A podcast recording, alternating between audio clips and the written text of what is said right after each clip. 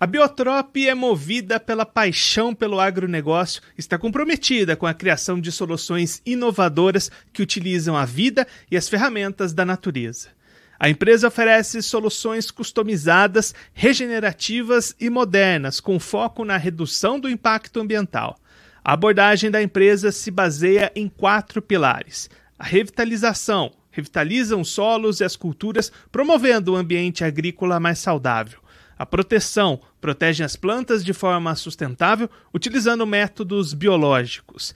Potencialização potencializam o crescimento das culturas, aumentando a produtividade. E ativação ativam processos naturais para otimizar a agricultura e criar um futuro mais sustentável. Acompanhe as redes sociais da Biotrop, basta procurá-los pelo arroba biotropbr no Instagram, Facebook e LinkedIn ou acessar o www.biotrop.com.br.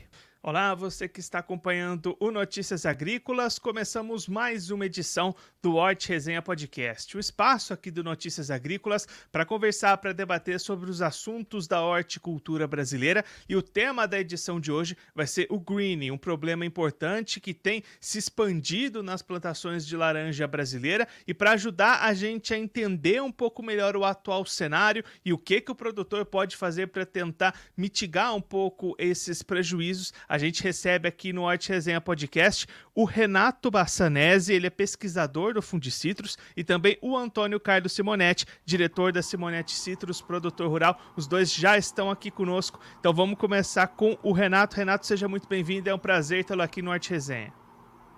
Eu que agradeço a oportunidade e agradeço aí a todos os ouvintes ter essa chance de comunicar a todos sobre um problema muito grave que nós temos aqui na citricultura. E Antônio, seja bem-vindo você também. Você já participou conosco de uma edição, a edição do Dia do Citricultor. É um prazer tê-lo aqui novamente. Bom dia a todos, obrigado pela participação e compartilhar com vocês a atual situação da citricultura que nós estamos vivenciando com o green, né? Uma situação muito preocupante. Renato, qual que é o atual cenário da doença do green aqui no Brasil? Esse problema tem se expandido nos últimos anos, né? Correto. É, hoje o greening é um problema que está no estado de São Paulo, no Paraná, foi detectado também em Minas Gerais e mais recentemente no estado do Mato Grosso do Sul e Santa Catarina. Então é uma doença que vem se expandindo. Ela chegou em São Paulo em 2004 e hoje a gente já o último levantamento feito pelo Fundecitos aponta que a gente tem 38% das laranjeiras do cinturão citrícola de São Paulo e Triângulo, Triângulo Mineiro, né, com sintomas dessa doença. Então, é uma doença que tem crescido bastante, foi um crescimento bem significativo em relação ao ano passado, que nós tínhamos 24,4% das laranjeiras, e agora temos aí 38,1%. E Antônio, quando você participou aqui conosco da última vez, você elegeu justamente o greening como o principal desafio para a cultura da laranja aqui no Brasil. Como é que você, como produtor, tem acompanhado esse avanço do greening? Você também tem sentido essa presença maior da doença nos pomares? Sim, né? A gente faz monitoramento na fazenda com as placas amarelas, uma placa adesiva, né? Que tem cola nela para atrair o psilídeo e tá, aumentou muito a captura dos insetos. Mesmo você fazendo as pulverização, controle fitossanitário com os produtos, tem alguns produtos que tá então, é resistente já à doença, né? Então, ah, tá difícil de ter o controle e nós pulverizando e nós estamos remando cada dia que passa mais um barco, mas está vendo que está mais entrando água do que não conseguindo remar o barco para frente. Tá difícil a situação. E Renato, por que que a gente tem este crescimento grande nos últimos anos, do ano passado para esse, por exemplo? A gente consegue identificar o que, que tem ajudado na elevação desses casos? Sim, a gente já tem um diagnóstico bem, bem preciso do que está acontecendo. Na verdade, não é um único fator. O Antônio citou muito bem né, a, a falta de eficiência de alguns inseticidas, é principal, aqueles mais utilizados pelas, pelo citricultor, que é o piretróide, o neonicotinoide. Né? Esses inseticidas, por serem os mais usados, são os mais baratos, então eles são usados repetitivamente, aí acabou selecionando populações do psilídeo, que é o inseto que transmite o greening, populações resistentes a esses inseticidas, então eles deixaram de ter a mesma eficiência que tinham alguns anos atrás. uh, nós percebemos também que a resistência do próprio citricultor eliminar as plantas doentes do seu pomar uh, causou um acúmulo de, de plantas no, nos doentes, o que faz com que você tenha uma presença constante da bactéria dentro dos pomares, e aí, associado isso a um controle ineficiente dos inseticidas, permite que o inseto se multiplique nessas plantas doentes, adquira a bactéria e saia transmitindo para outras plantas do mesmo pomar e também para os pomares vizinhos. Então, isso também é um fator que agravou, né? Tanto a falta de rotação de produtos que levou à resistência do psilídeo, mas também o acúmulo de plantas doentes dentro dos pomares. E Renato, quando a gente transforma essa análise do greening para números financeiros, de que tamanho de prejuízo a gente está falando que essa doença está causando na produção de laranja aqui do Brasil? É, nós temos uma estimativa, junto com a pesquisa estimativa de safra do Fundecitos, a gente avalia também as causas de queda prematura das frutas, que são aquelas frutas que estavam nas plantas, mas que na época da colheita já não estavam mais, porque caíram por diversas causas, pragas, doenças, causas mecânicas e mesmo problemas ambientais. E o greening, o ano passado, né, foi responsável por 5,5% da queda de frutas. Isso representa em torno de uh, a gente teve uma safra de 310 milhões uh, de, de caixas, né? Então vai ser torno aí de 60 milhões de, de caixas que foram perdidas por causa do grilo. Fora o impacto de você ter que eliminar as plantas doentes. Desde 2005, né, a, a Coordenadoria de Defesa Agropecuária registrou a eliminação já de 62 milhões de plantas doentes pelos citricultores do cinturão citrícola. Então, essa perda de planta e a queda prematura das frutas, né, são problemas financeiros bastante consideráveis. E Antônio, aí na sua propriedade, nos seus pomares, como é que é essa situação? Também tem a presença da doença? Você registra esses prejuízos? Como é que é a sua realidade com relação ao greening? A realidade é o seguinte, nós estamos enxergando que cada região tem uma particularidade, né? Umas regiões mais afetadas, umas regiões que conseguem conviver com a praga ainda. Na região nossa, no caso aqui, a gente está enxergando uma citricultura de no máximo cinco anos para exterminar boa parte da citricultura da região onde nós estamos aqui é que está bastante afetada. Então, um cenário bastante preocupante. A fruta é, cai prematura, ela não desenvolve, cai no chão. A produtividade está abaixo do, do, número estimado que é que se manter hoje uma citricultura de mil caixas por hectare. A gente não estamos conseguindo colher mil caixas por hectare, está na faixa de 700 caixas. Então, é uma situação bem preocupante, bem assim, que está um, uma citricultura condenada, uma citricultura doente, que não tem muita reversão. E, ah, Renato, pelo que vocês acompanham aí no Fundicitrus, esse relato do Antônio é realidade em outras localidades também? A citricultura corre risco, de certa forma, pelo avanço do green? Sim, é uma doença que hoje a gente ainda não tem uma cura, né? Então, a planta doente, com o tempo, ela vai definhando e perdendo produção, produtividade. E nessas regiões que a doença está com uma incidência bastante alta, que eu diria são as regiões de Limeira, região de Porto Ferreira, Brotas, Avaré, Duartina e, Altinópolis, são regiões que a doença já está acima de 40%, 50%, até 70% das plantas já com a presença da doença. O que dificulta também a renovação de novos pomares. Então, porque o produtor tem muita planta doente no pomar adulto, tem um tratamento não adequado nesses pomares adultos, e quando ele planta um pomar novo ao lado desse pomar adulto, esse pomar é contaminado precocemente. Ele vai chegar aí no terceiro, quinto ano, já com 30, 40, até 60% de plantas doentes. E essas plantas, quanto mais novas elas são afetadas, menos elas vão chegar a produzir. Então, o citricultor, como o Antônio disse, ele acaba não uh, uh, tendo o seu investimento né, recompensado nos novos plantios. Então, é bastante preocupante mas a gente tem que lembrar que existem outras regiões, mais no extremo sul, região de Tapetininga, e mais no extremo norte, Triângulo Mineiro, Votuporanga, né, Rio Preto, Bebedouro, que são regiões com incidências menores. Então, a gente ainda alerta para que o citricultor volte a eliminar as plantas doentes, restabeleça a sanidade do seu pomar e mantenha o controle rigoroso aí do psilídeo com produtos com eficiência maior do que esses produtos que eu disse que têm resistência. E aí, Antônio, você já comentou agora há pouco né, a questão das armadilhas, dos monitoramentos. Quais são as ações que você toma aí nos seus pomares para tentar mitigar, para tentar resolver essa situação?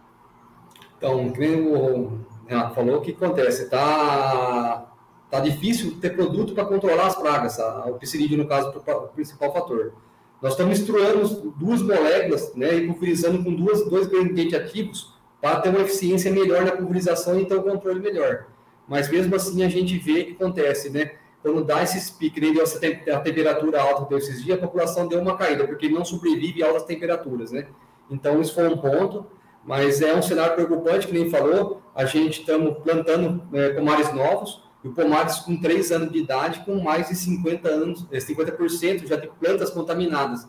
Então, é uma situação bem preocupante. Então, quer dizer, é, eu tomei a decisão do, três meses atrás, o que eu erradicar daqui para frente não entra citros nessas áreas. Nessa área, região que eu estou agora aqui, é, é, não é recomendado plantar, porque se plantar, o insucesso é com certeza, é, não, você não consegue formar o pomar. Então, é, o momento agora é de cautela, né? temos que procurar novas regiões, mas a região que nós estamos agora aqui está altamente contaminada, é a, a recomendação que não se plante. E Renato, como é que são as recomendações para os produtores? Né? O, o, Antônio destacou essas questões das armadilhas, da erradicação das plantas doentes. É por aí essas recomendações? Existe algo diferente? O que, que Fundicitrus recomenda para o produtor nesse momento? É, nesse momento agora que a gente está entrando, que vai, já está entrando a primavera, né? Vão começar as chuvas. As chuvas vão trazer brotações e brotação é onde o inseto vai se alimentar por os ovos e vai se desenvolver. Então, é onde ele transmite a bactéria e também adquire a bactéria para transmitir para outras plantas. Então, nessa época crítica agora, a gente solicita aos citricultores que deixem de utilizar essas moléculas, esses inseticidas que não estão funcionando por um prazo pelo menos de seis meses, até março do ano que vem, para que eles voltem a funcionar, porque a hora que eles, você tira esses produtos da, da sua, do seu programa de controle, né, você faz com que aquela população que era suscetível a esses, esses inseticidas volte a crescer. E aí, no futuro, esses inseticidas voltam a ser eficazes. Então, essa é a primeira recomendação. A segunda é que os inseticidas façam uma rotação é, bem feita dos produtos, mudando os modos de ação, não é só o nome do produto, ele tem que checar qual que é o grupo químico daquele produto, qual que é o modo de ação, para utilizar produtos de diferentes modos de ação.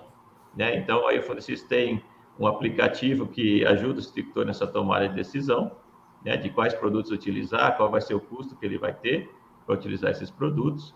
Uma outra recomendação, como o Antônio já disse também, é o citricultor fazer uma análise do risco para novos plantios. Então, avaliar bem a região, a área, a localidade em que a propriedade dele está, como está a vizinhança, o entorno dele, né, em relação ao manejo do green, se tem muitas propriedades contaminadas que, fazem, que não fazem um bom controle, aí o risco vai ser bem maior, então escolher muito bem a região.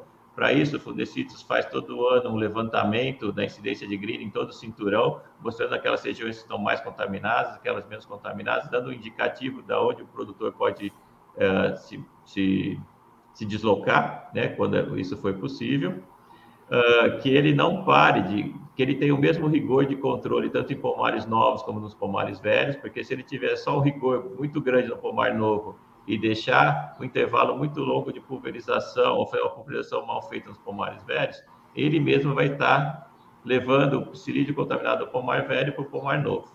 E aí acontece de você ter uma alta incidência ainda com o pomar novo. Né? Então, essas seriam as principais recomendações hoje. Né?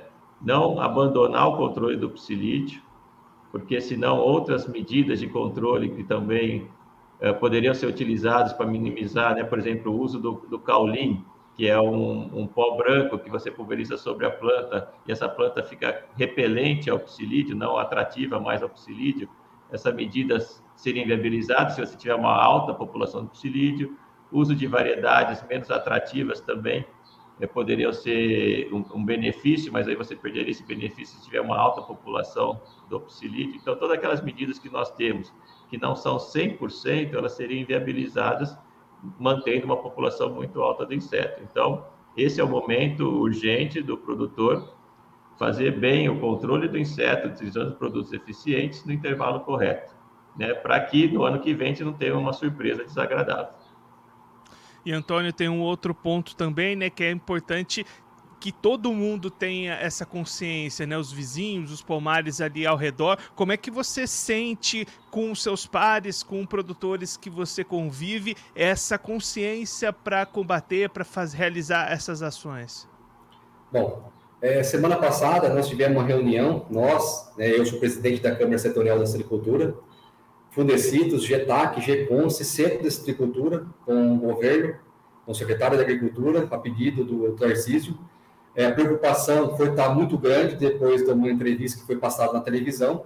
É, a preocupação está grande, é, nós temos que tomar medidas novas, é, medidas de liberação de moléculas que estão o mapa liberar, essas moléculas, para nós tivermos ingredientes ativos novos, isenção de impostos para o caulin, no caso, que o Renato acabou de comentar agora, para a gente tentar sobreviver a, num curto prazo agora, uma citricultura doente que nós estamos ainda, né? Porque a citricultura é uma citricultura doente. Vou falar para você mais ou menos comparar igual ao que é igual a AIDS. Hoje morre gente com AIDS? Não. Então a citricultura nossa é uma citricultura doente. Nós precisamos dar uma, uma vida nela, né, nessas regiões complicadas que estão com altas incidências e sim cuidar dessas novas áreas que estão com baixas incidências e fazer todo o manejo, todo o dever de casa pedindo para o governo é, dar uns alertas, igual o Fundecitos faz, né? Greening é coisa séria, né? Instruir pessoas, pedir apoio das prefeituras para erradicação de pequenos produtores que não conseguem fazer erradicação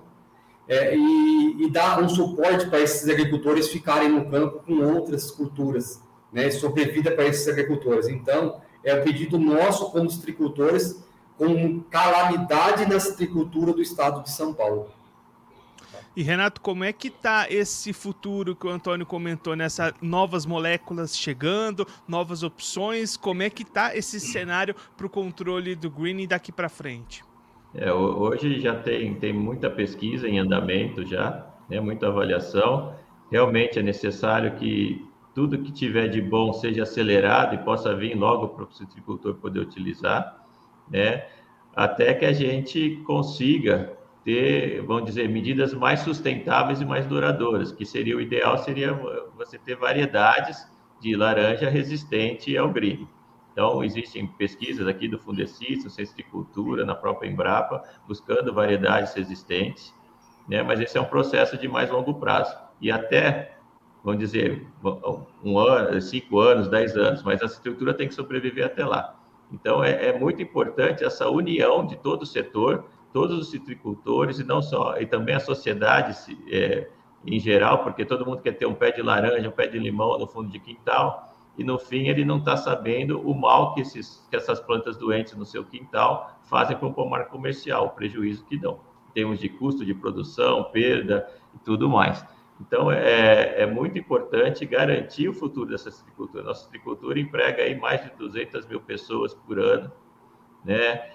é, é, arrecada em impostos 180 milhões de, de, reais por ano em 350 municípios, é, movimenta 15 bilhões de dólares né, e traz para o PIB nacional 2 bilhões de dólares só com a exportação de suco. Então, é um patrimônio que tem que ser preservado e a gente precisa ficar bastante atento e é um momento de união.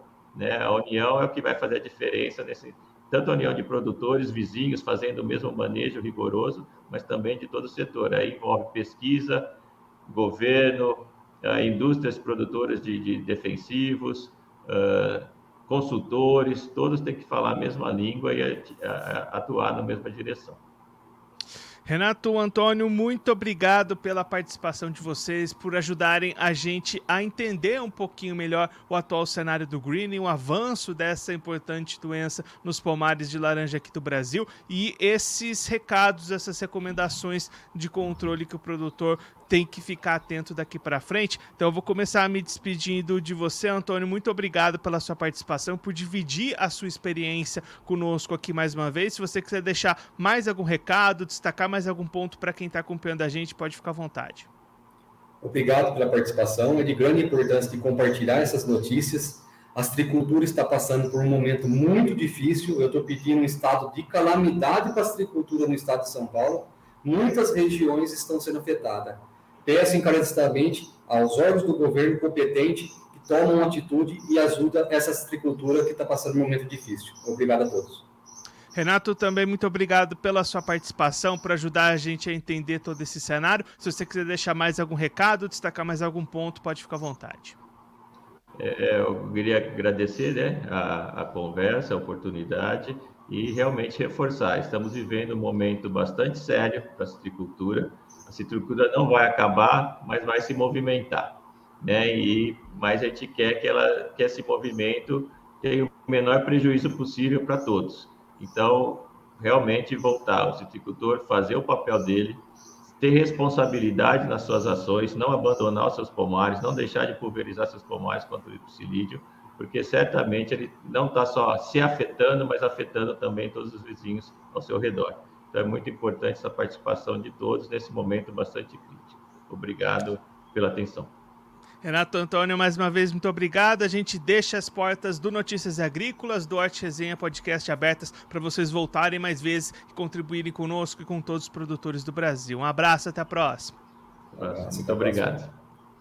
Esses, o Renato Bassanese, pesquisador do Fundicitrus, e o Antônio Carlos Simonetti, produtor rural, diretor da Simonetti Citrus. Os dois conversaram com a gente para mostrar um pouquinho o atual cenário, o atual panorama da produção de laranjas no Brasil, que vive um momento muito complicado. O Antônio até classificando como uma calamidade na citricultura brasileira a presença do greening, que vem crescendo nos pomares nacionais. O Renato trazendo os dados dados do Fundicitrus que no ano passado, 2022, a presença de greening nos pomares de laranja no Brasil era de 24%, em 2023, esse número saltou para 38%. Então, um crescimento muito grande. Algumas regiões com índices muito superiores a esses, inclusive, chegando até 70%, algo que já está prestes a inviabilizar a produção de laranja em algumas regiões. Então, diante desse cenário, algumas medidas são muito importantes. Os dois destacaram o monitoramento, a presença de armadilhas para o psilídeo, o inseto transmissor do greening,